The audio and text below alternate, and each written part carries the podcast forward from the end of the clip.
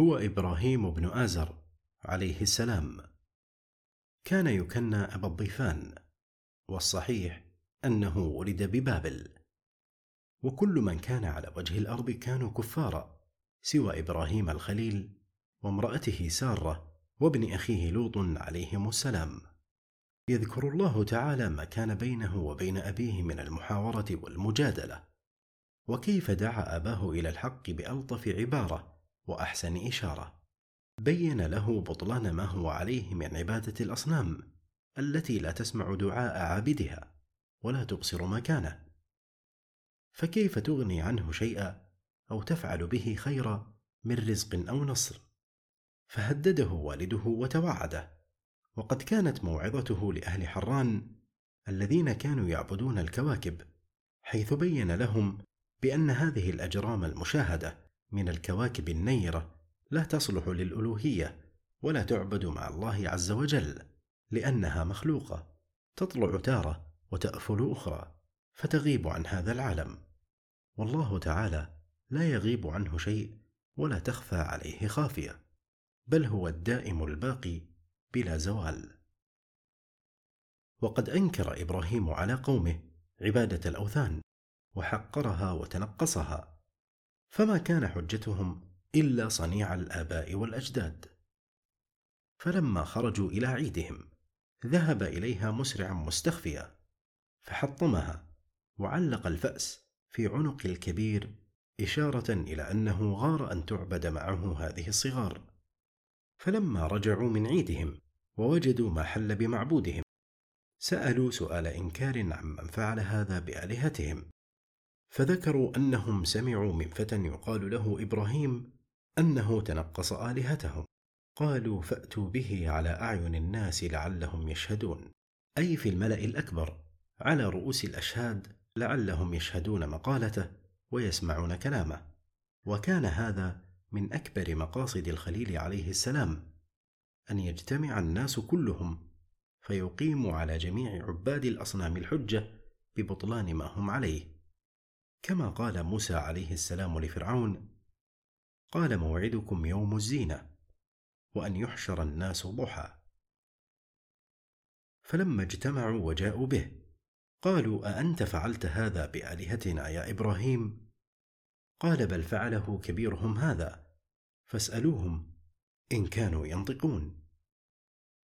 إنما أراد بقوله هذا أن يبادروا إلى القول بأن هذه لا تنطق. فيعترفوا بأنها جماد كسائر الجمادات. فعادوا على أنفسهم بالملامة. وأدركت القوم حيرة وانقطعت حجتهم ولم يبق لهم إلا استعمال قوتهم. فشرعوا يجمعون حطبا جمعوه في حفرة عظيمة وأطلقوا فيه النار وعلى لها شرر لم ير مثله قط. ثم وضعوا إبراهيم عليه السلام في كفة من جنيق صنعه لهم رجل من الأكراد يقال له هيزن. وكان أول من صنع المنجنيق فخسف الله به الأرض. فلما وضع الخليل عليه السلام في كفة المنجنيق مقيدا مكتوفا ثم ألقوه قال حسبنا الله ونعم الوكيل. روى البخاري عن ابن عباس أنه قال حسبنا الله ونعم الوكيل. قالها إبراهيم حين ألقي في النار وقالها محمد صلى الله عليه وسلم حين قيل له إن الناس قد جمعوا لكم فاخشوهم فزادهم إيمانا وقالوا حسبنا الله ونعم الوكيل. فانقلبوا بنعمة من الله وفضل لم يمسسهم سوء. قال الله تعالى قلنا يا نار كوني بردا وسلاما على إبراهيم فلم يحرق منه سوى وثاقه. عن أم شريك أن رسول الله صلى الله عليه وسلم أمر بقتل الوزغ وقال كان ينفخ على إبراهيم. ثم يذكر الله تعالى مناظرة خليله مع هذا الملك الجبار المتمرد الذي ادعى لنفسه الربوبية. فأبطل الخليل عليه السلام دليله وهو ملك بابل واسمه النمرود بن كوش ابن سام ابن نوح. قال إبراهيم ربي الذي يحيي ويميت. قال هذا الملك الجاهل أنا أحيي وأميت وقد أوتيت الرسل الحجة. قال إبراهيم فإن الله يأتي بالشمس من المشرق فأت بها من المغرب فبهت الذي كفر والله لا يهدي القوم الظالمين.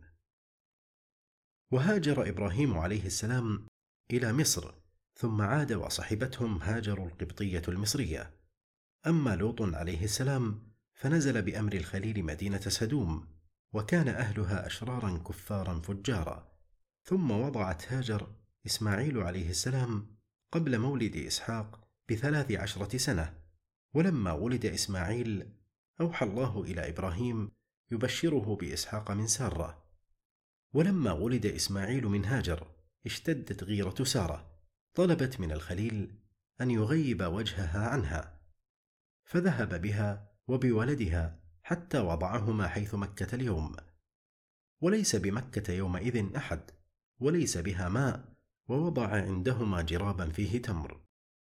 وسقاء فيه ماء ثم قف إبراهيم راجعا حتى إذا نفد ما في السقاء عطشت وعطش ابنها.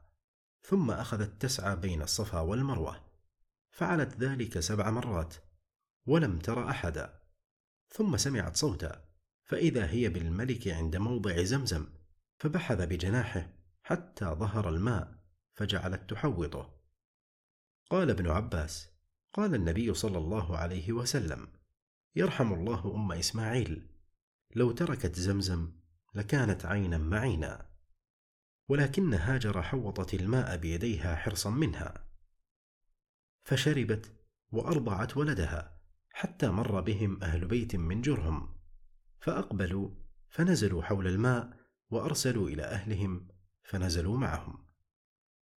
وشب الغلام وتعلم العربية منهم ولما أدرك زوجوه امرأة منهم. وماتت أم إسماعيل فجاء إبراهيم ثم قال يا إسماعيل إن الله أمرني أن ابني ها هنا بيتا فعند ذلك رفع القواعد من البيت. أما قصة الذبح فلا خلاف بين أهل الملل والنحل أن الذبيح إسماعيل عليه السلام أول ولده وبكره فلما بلغ معه السعي أي شب وصار يسعى في مصالحه كأبيه. فلما كان هذا أري إبراهيم عليه السلام في المنام أنه يؤمر بذبح ولده هذا وفي الحديث عن ابن عباس مرفوعا رؤيا الأنبياء وحي. فعرض ذلك على ولده قال يا بني إني أرى في المنام أني أذبحك فانظر ماذا ترى. فبادر الغلام الحليم ببر والده الخليل إبراهيم فقال يا ابت افعل ما تؤمر ستجدني إن شاء الله من الصابرين. وهذا الجواب في غاية السداد والطاعة وعزم على ذلك. أمر السكين على حلقه فلم تقطع شيئا. عند ذلك نودي من الله عز وجل يا إبراهيم قد صدقت الرؤيا. أي حصل المقصود من اختبارك وطاعتك ومبادرتك إلى أمر ربك وفديناه بذبح عظيم. والمشهور عن الجمهور أنه كبش أبيض أعين أقرن. ثم ولد لإبراهيم إسحاق ومن وراء إسحاق يعقوب عليهم السلام.